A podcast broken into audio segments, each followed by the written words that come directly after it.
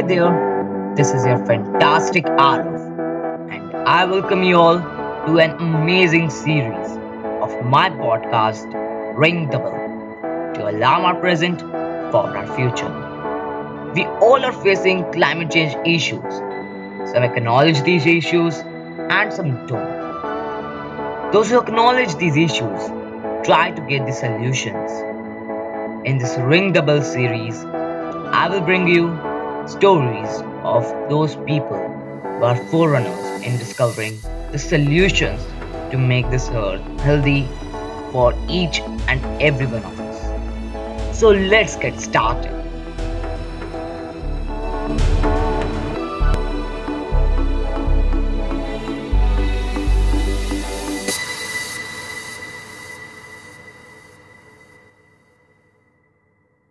If we are to know more about the role played by global politics for a better climate, no one is better to enlighten us about this topic than our today's guest. He is an eminent global leader on environment and development. He also has worked as an experienced peace negotiator. He served as a Norwegian Minister of Environment and in International Development from 2005 to 2012. He is none other than the astounding Erik Solheim. Mr. Solheim has been the chair of OECD Development Assistance Committee, the main body of world donors, as well as executive director of UN Environment. He led the peace efforts in Sri Lanka as the main negotiator of the peace process and played a pivotal role in peace efforts in Nepal, Myanmar, and Sudan. Currently, he is a senior advisor at World Resource Institute and convener of the Global Coalition for Green Belt and Road, and serves as the CEO of the Plastic Revolution Foundation. He is also an advisor to Singapore based April or RGE and co chair of Treelion, an Asian green blockchain company. He is also a member of the Green Party in Norway. Hi, Alexa. Hope you are doing great. It is my great privilege to have you as a guest today. Thank you so much uh, for uh, inviting me to be on this podcast. I'm really privileged to speak to you as well as to many young people in India uh, and, and beyond. Sir, it would be our pleasure to know more about your work directly from you. Uh, as you said, I'm Erik Solheim and I spent more or less my entire life working on environment, on development uh, for poor people, and on uh, peace. And I see all these three as very, very much uh, of the same. If you don't have peace, it's very, very hard to develop, and of course, it's much, uh, much more difficult to sort out environment issues, while at the same time, ma massive climate change and environment destruction may make it more likely that we get into wars. So we need to handle all these three together. And uh, we are now in a very, very hopeful spot. We have the once in a generation chance to handle climate issues and to handle the nature crisis. But the main issue is if we can work together. The main nations of the world, China, the United States, India, and Europe, if we all work together, we will be able to resolve these major challenges. I'm amazed to know about the work you have done. It is really inspirational. Sir, I have heard a lot about your work to clean the plastic waste through Plastic Revolution Foundation. It would be wonderful if you could share about this initiative with our audience. Plastic pollution is a major global crisis. I mean, it affects us in so many ways. Uh, for instance, of course, plastic is a main threat to, uh, to wildlife. Whales or seabirds or fishes or even camels and cows eat plastic.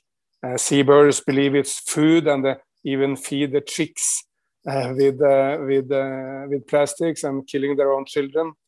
It's also a major economic issue for many parts of the world. I mean, where are the people who want to go to the beautiful beaches of Bali or wherever, uh, if it's full of plastics.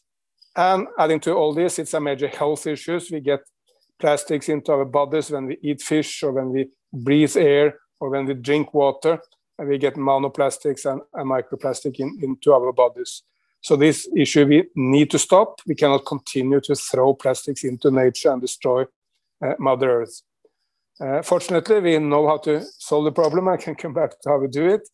Uh, and you see any number of young people standing up fighting the plastic menace. I mean, in India, for instance, a young lawyer in, uh, in the great city of Mumbai, Afroz Shah, he was one day standing at his veranda looking down to his beach, it's called, uh, and he saw these horrible, horrible plastic pollutions, basically half a meter hard packed plastics, because no one will go for a walk at the beach, no fisherman will catch the fish there, and no one will play cricket or soccer uh, working on it.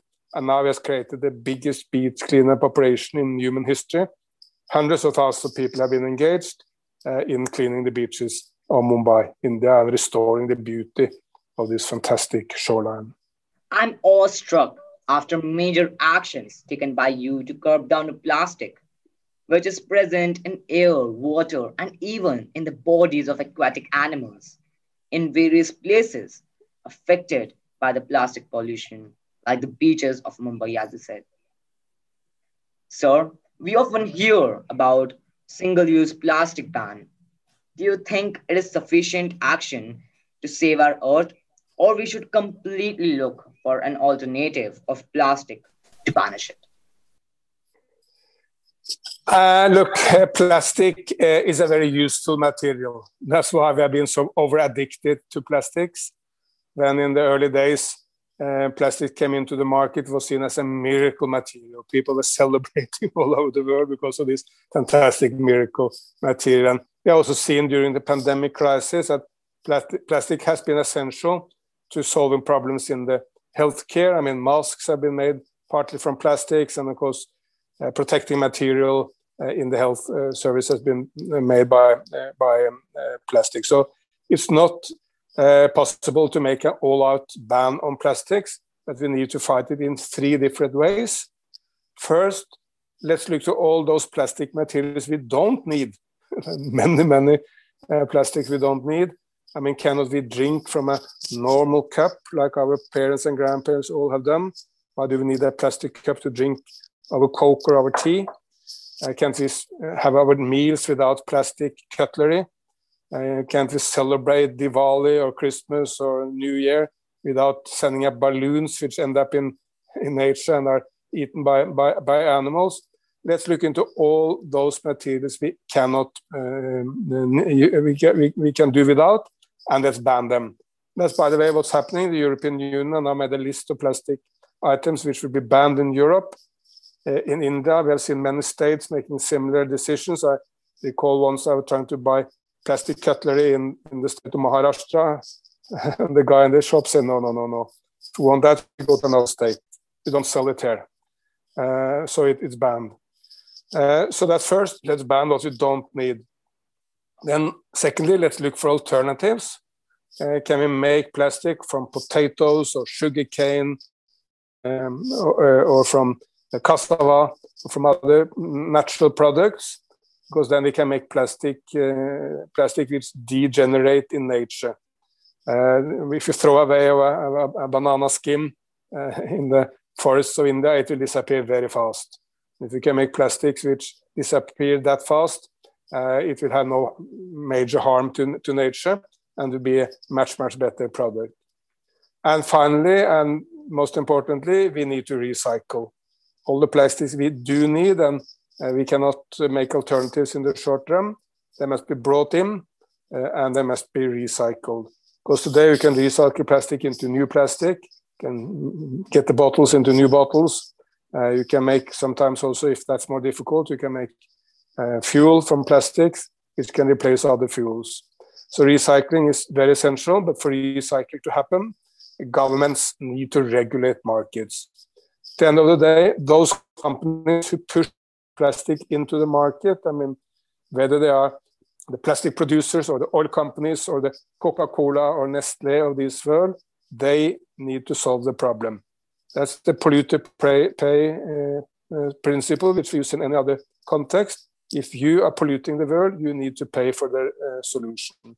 And governments need to uh, make extended producer responsibility in India, in Europe, in America, everywhere, so that the companies who produce the, plastic in and getting it recycled. For sure, this is doable. It just, we just need uh, brave, uh, visionary pol political leaders to do it, and the market and the companies to respond. As you said, plastic was seen as a miracle before and is still seen today. But now it is harming our environment. At the same time, we cannot ban all the plastics, which would lead to a huge loss to our economy.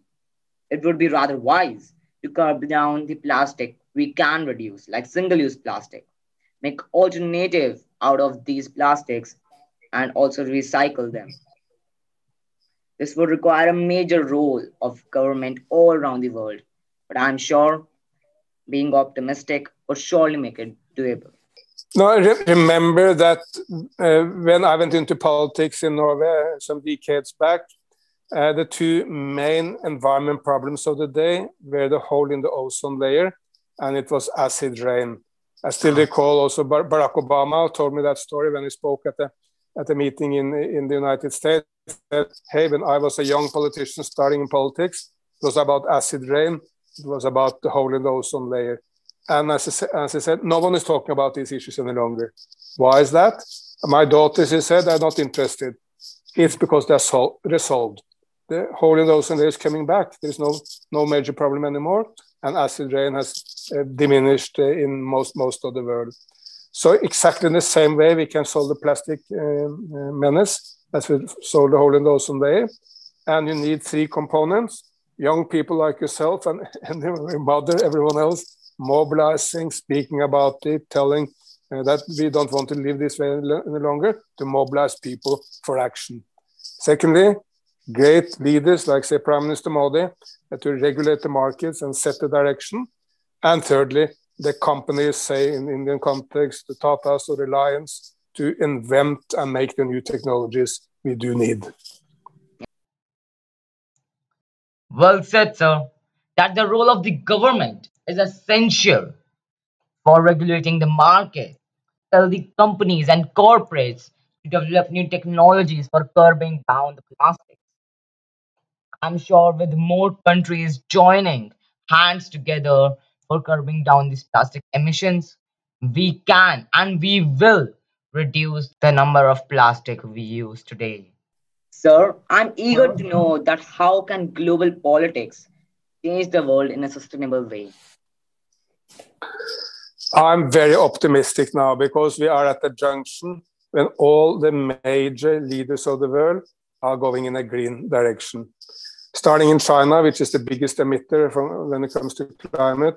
President Xi Jinping uh, in September said that China will go carbon neutral by 2060 and it will, it will uh, peak its emissions in the, in the 2020s. This is a major step by China, and you immediately see the effect, which is all the provinces of China, but some of them are much bigger than nations in the rest of the world. I mean, big, big provinces, cities of 20 million people, uh, companies like Alibaba or Tencent or Huawei, the big Chinese companies, all of them saying, no, we, we need to change, we need to find a new direction. Uh, and you see China moving uh, very fast. Then in the United States, of course, Joe Biden was just elected president, such a sea change from the past. He will invest heavily in, renew, uh, in renewable energies.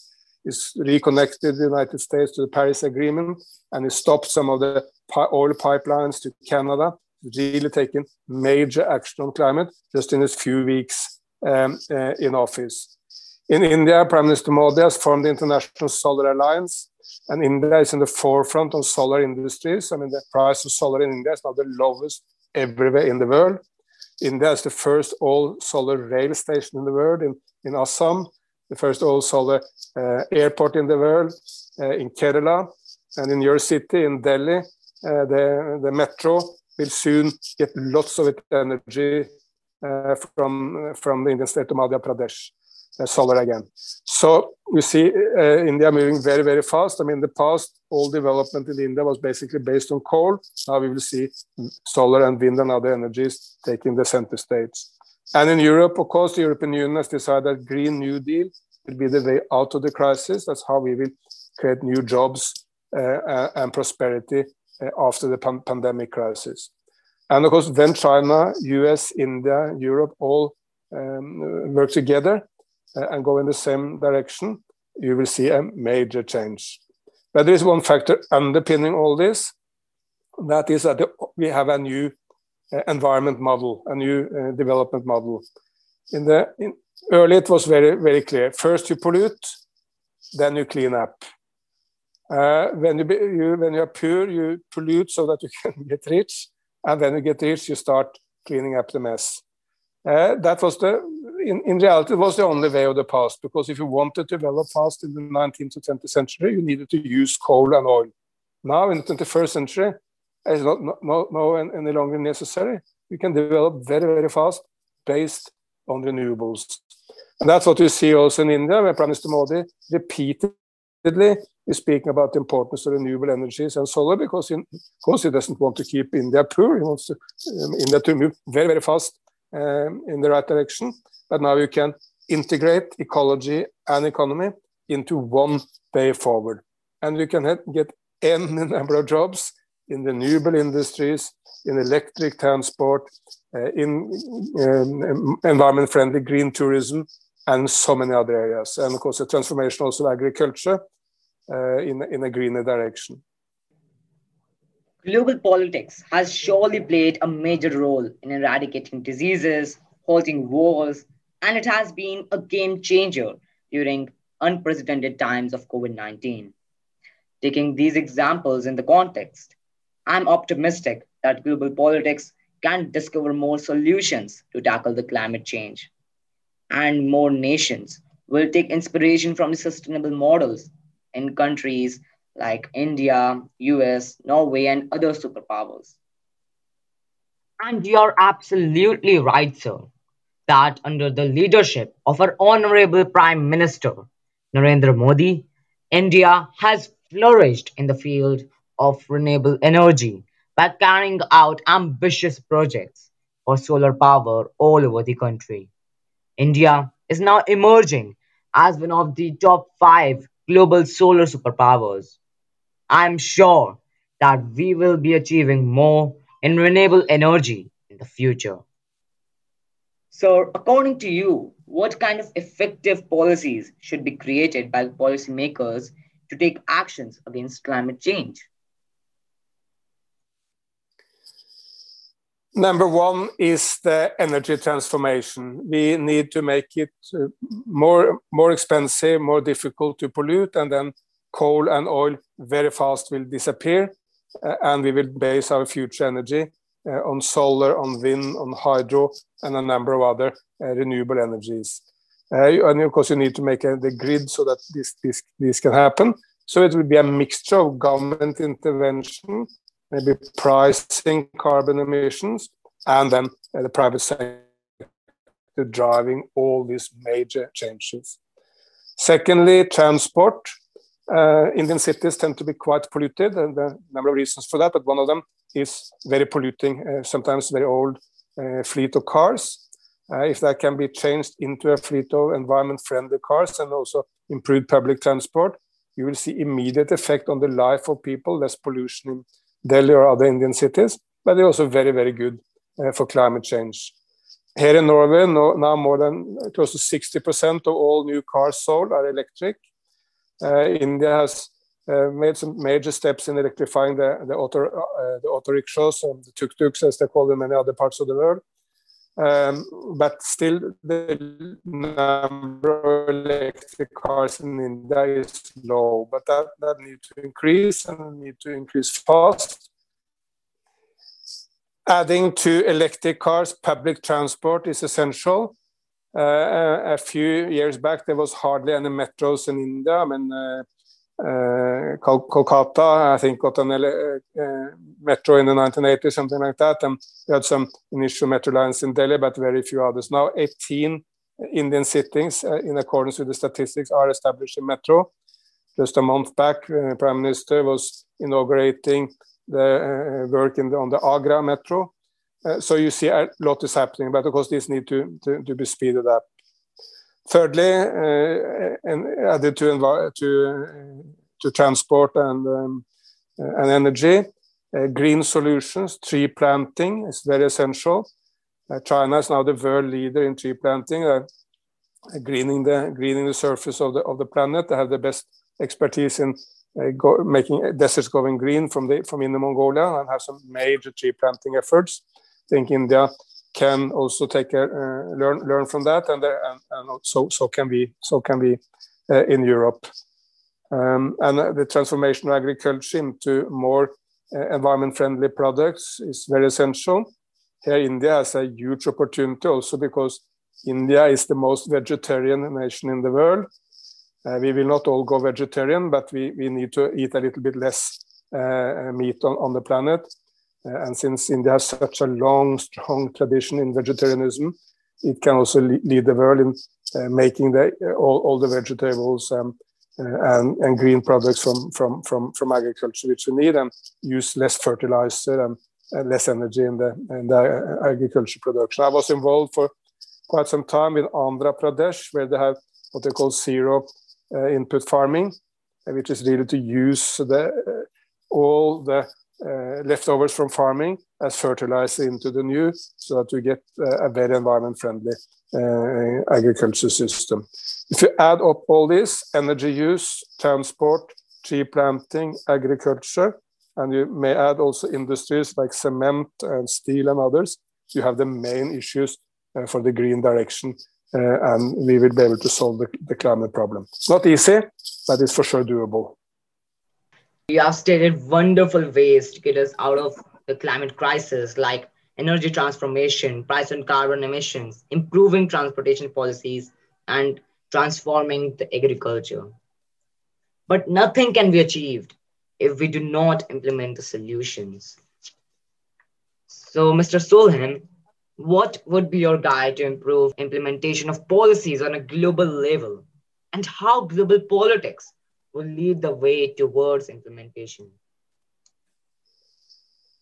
First of all, this starts at the local level and in every nation. Uh, wherever you have the choice, please vote for the green politician. The greener the political leaders are, whether that's in the Delhi uh, metropolitan government or whether it's in the state of Haryana, Uttar Pradesh, or at the Indian national level or globally, uh, I always advocate young people, please figure out what, what are the candidates' promises and uh, history on green issues and vote for the green po political leaders. If you have green political leaders and they come together globally, uh, there is no limit to what they can achieve. And here we can take history as the guidance because we tend to forget that in the past we solved very big issues. I think one of the maybe biggest in the in, in Indian history when Mahatma Gandhi came back from South Africa uh, around 1920. No one thought it was possible uh, to take on the British Empire. British Empire of the time was so powerful, so strong, much stronger than say the United States or China is today. It was the most powerful nation probably ever existed in the world. And then this lawyer from from Gujarat uh, took up the picked the fight, did it with non-violent uh, means, and in three decades he was absolutely successful and established independent India. But that's just one example. Uh, 200 years back, slavery was normal all over in the all, all around the world. Uh, Muslims said that, oh, this is in the Quran, we need to have slaves. Christians said, well, this is in the Bible, God told us to have slaves. And some economists say in London say, oh, no, no, no, no, the British Empire will go down and under if it allow slavery to stop. Then again, some young people uh, at the time in the United Kingdom Later, of course, the great American president Abraham Lincoln, one of the greatest politi political leaders of any time, they took up the fight and they won. And today there is no slavery nowhere in the world. Some people are living under very difficult circumstances for sure, but nowhere you can send the police to uh, to uh, arrest your slave and uh, bring bring him back. And I can give any number of examples. In modern times, of course, we have seen an enormous reduction of poverty everywhere in the world, great progress on many issues. I mean, first time I came to India in the 1980s, there were hundreds of thousands of polio cases in India, hundreds of thousands. For the last seven years, not one, zero. Uh, and that's spared, I mean, so many young people's lives who were either dying or get, get, getting major handicaps, uh, destroyed their life. It stopped. Uh, one of the persons who contributed to this was my great friend Harsh Vardhan, who's currently the, the Minister of, uh, of uh, uh, Health in India. But he was not alone, and it was successful. So the power of humans to change the world, if we if we stand up and fight for what's right, and if we join hands uh, and come together globally, it's so, so big. So let's not worry. It's up to ourselves to do it. We can. You have really enlightened us with your knowledge. And I completely agree that we should be voting the right candidates who support environmental solutions to tackle climate change and be determined to change the world. Sir, what are your views on Paris Agreement? Will policymakers be able to achieve this global initiative? Are policymakers even willing to achieve it? And are the actions taken by them sufficient? The Paris Agreement is a major achievement, and we should really pay tribute to all the leaders who made this great, uh, great uh, declaration. Uh, recall, I, I, was in Copenhagen. That was 2009. Uh, that was the first big climate conference, and then again in Paris in 2015. Copenhagen was an absolute disaster. Achieved nothing, made even the global atmosphere worse uh, because those who were in the lead at the time didn't understand the realities of the world. They thought it was enough just to bring a few Western leaders together, and they don't invite neither China nor India into the real conversation. And then, surprise, surprise, I mean, the Chinese and the Indians didn't like that. They wanted to be center stage, uh, and entire process broke down in Copenhagen.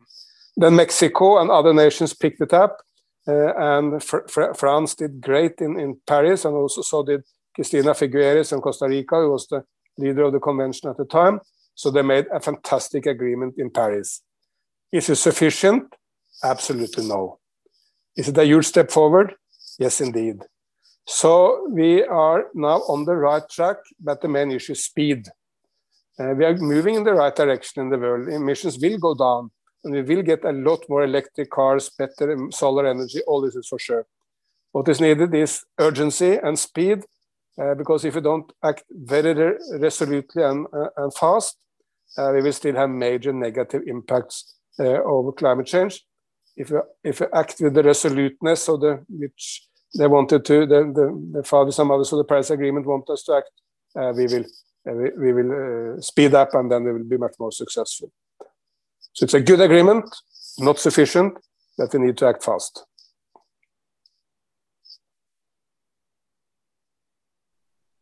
Paris Agreement is a one hard global commitment which requires the will of the policymakers to achieve it on ground, we are seeing some major actions, but still, we are yet to see the implementation of commitment towards this agreement by most of the policymakers.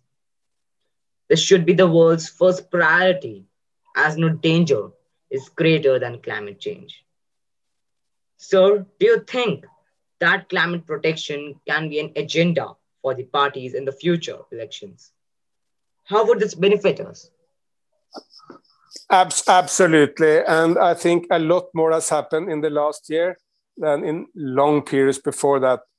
Uh, the Russian revolutionary Lenin once said that there are decades where nothing is happening, and then there are years where decades are happening. And 2020, the pandemic year, I think was a year where decades happen in just one year. Because the world is now completely changed. Business all over the world has got the message, understand the need to change and the main political leaders of the day, President Biden and President Xi, Prime Minister Modi, uh, Chancellor Merkel, President Macron, they're all united in the message that, that we need to change. But I think maybe the most important change is business. all, I mean, rem, remind yourself what happened under Trump in the United States. Uh, he took to, he took the United States out of the Paris Agreement. All the big companies in America said, uh, "No, we disagree with you, Mr. President. This is not the right thing to do. We believe climate change is real, and we uh, need to act." And maybe the most amazing is Microsoft.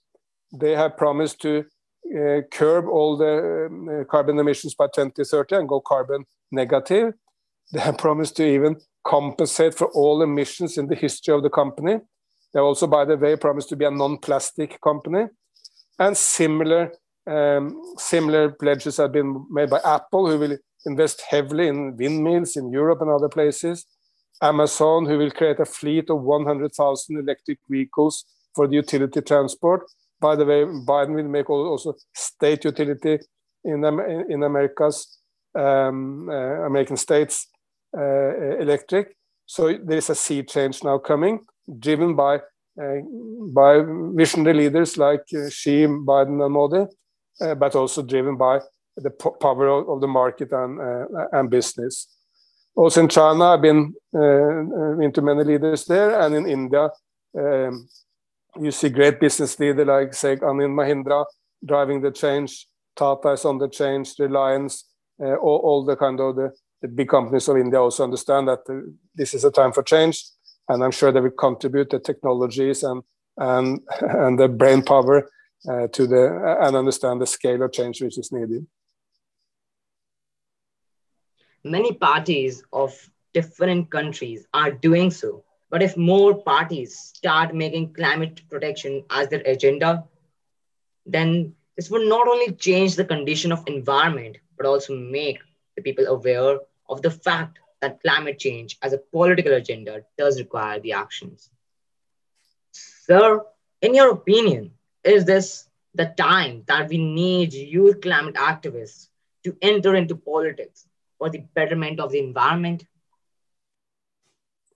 Absolutely. That, that's the way the world will change. It's like people like you are, but uh, I'm uh, quite a lot uh, on the internet, on Twitter, and um, and other social media, and I get so many responses from young people, in particular in India, who want to change their environment. They are doing tree planting, or they are doing uh, sit- sit-ins for for the climate, uh, or they speak to um, they join environment groups, or they try to in, in, in, uh, influence the political leaders.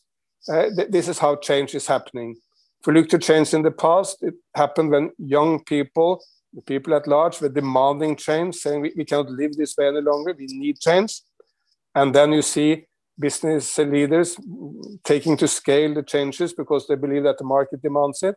And then you see political leaders uh, uh, changing because the voters want change and they, they want to want to be uh, with, with, the, with the people. So there is there is no way change will happen just by itself. Uh, we cannot be we cannot be lazy and sit back and say, "Oh, it will all change." No, uh, we need to fight for it every day, wherever we are. But then we'll also see this major green shift now, uh, turning the planet in a completely new, uh, environment-friendly um, uh, way. I mean, earlier today I spoke to a person, an Indian, by the way. He said, "We are at war with nature.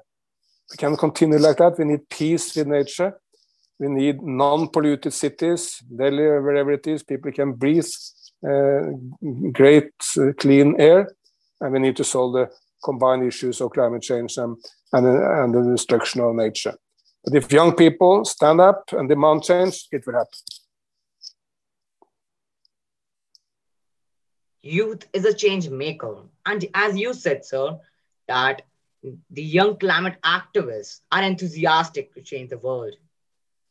I think it is the need of the hour for them to enter in the politics and create environmental policies for the betterment of the world.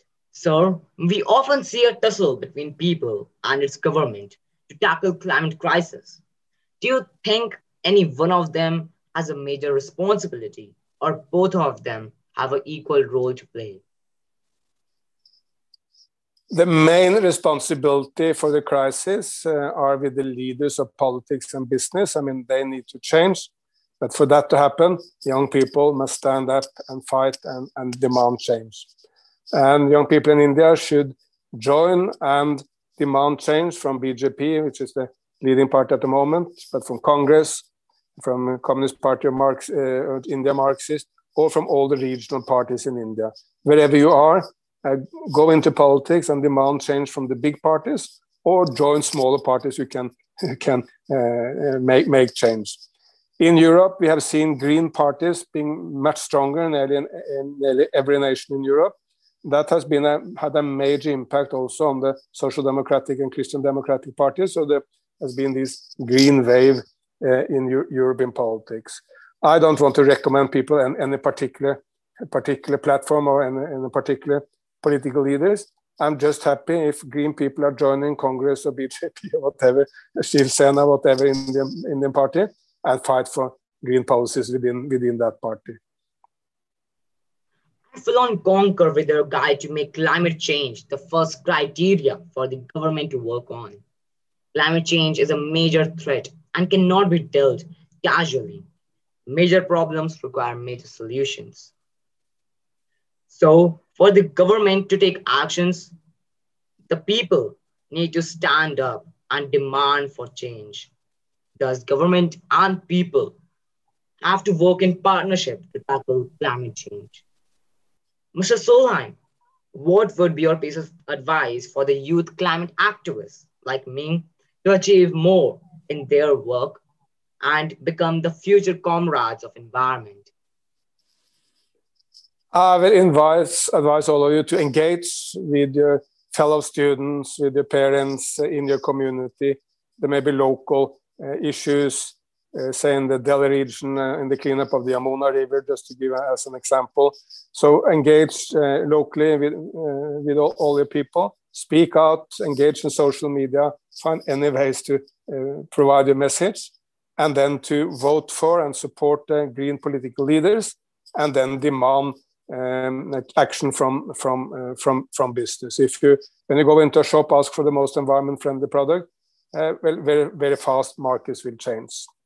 Let me add that it, this is not just about climate; it's also about the crisis on nature. We have been destroying nature at a speed we cannot we cannot uh, accept. Uh, we need to make sure that we protect all the the, the major uh, animals of this uh, planet. And here also there are there are some good news. Uh, in India, for instance, we now see an increase in the tiger population, which is very good. Nepal became the first nation in the world which doubled the number of tigers. And you see in many parts of India, in Assam, in Rajasthan, in, in Maharashtra, Madhya Pradesh, you see increase in tiger population.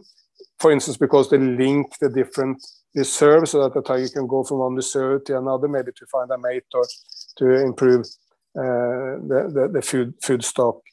Um, so we should work on this matter as well. Should do tree planting, conserve the most important ecosystems, make sure that they are not destroyed. Globally, for sure, protect rainforest and whatever important ecosystem. Um, but I, I, also here I see uh, progress. I think that progress is very often linked to this win-win proposition. You do something is good for nature, but you involve the local people so that they can, they can get more jobs uh, from it. And tourism is now the biggest job producer in the world, creating millions upon millions upon millions of tourists um, uh, all over the world. Uh, and th that, that can pay for if you, if you protect the tigers, well, you will get more tourists and there will be more, more jobs in the hotels and for taxi drivers or whatever it may be.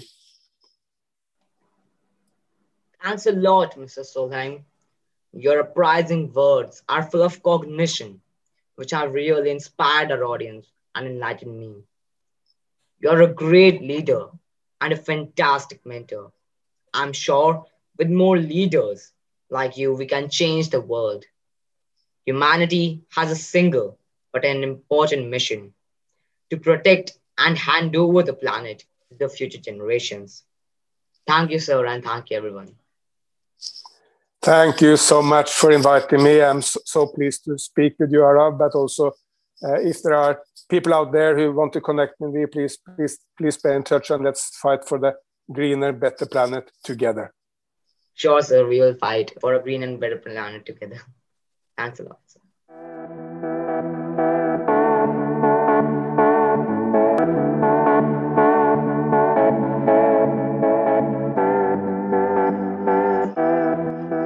Thank you all for listening to this episode of Ring the Bell podcast. Hope it has been an amazing experience for you and would have found your takeaway from it.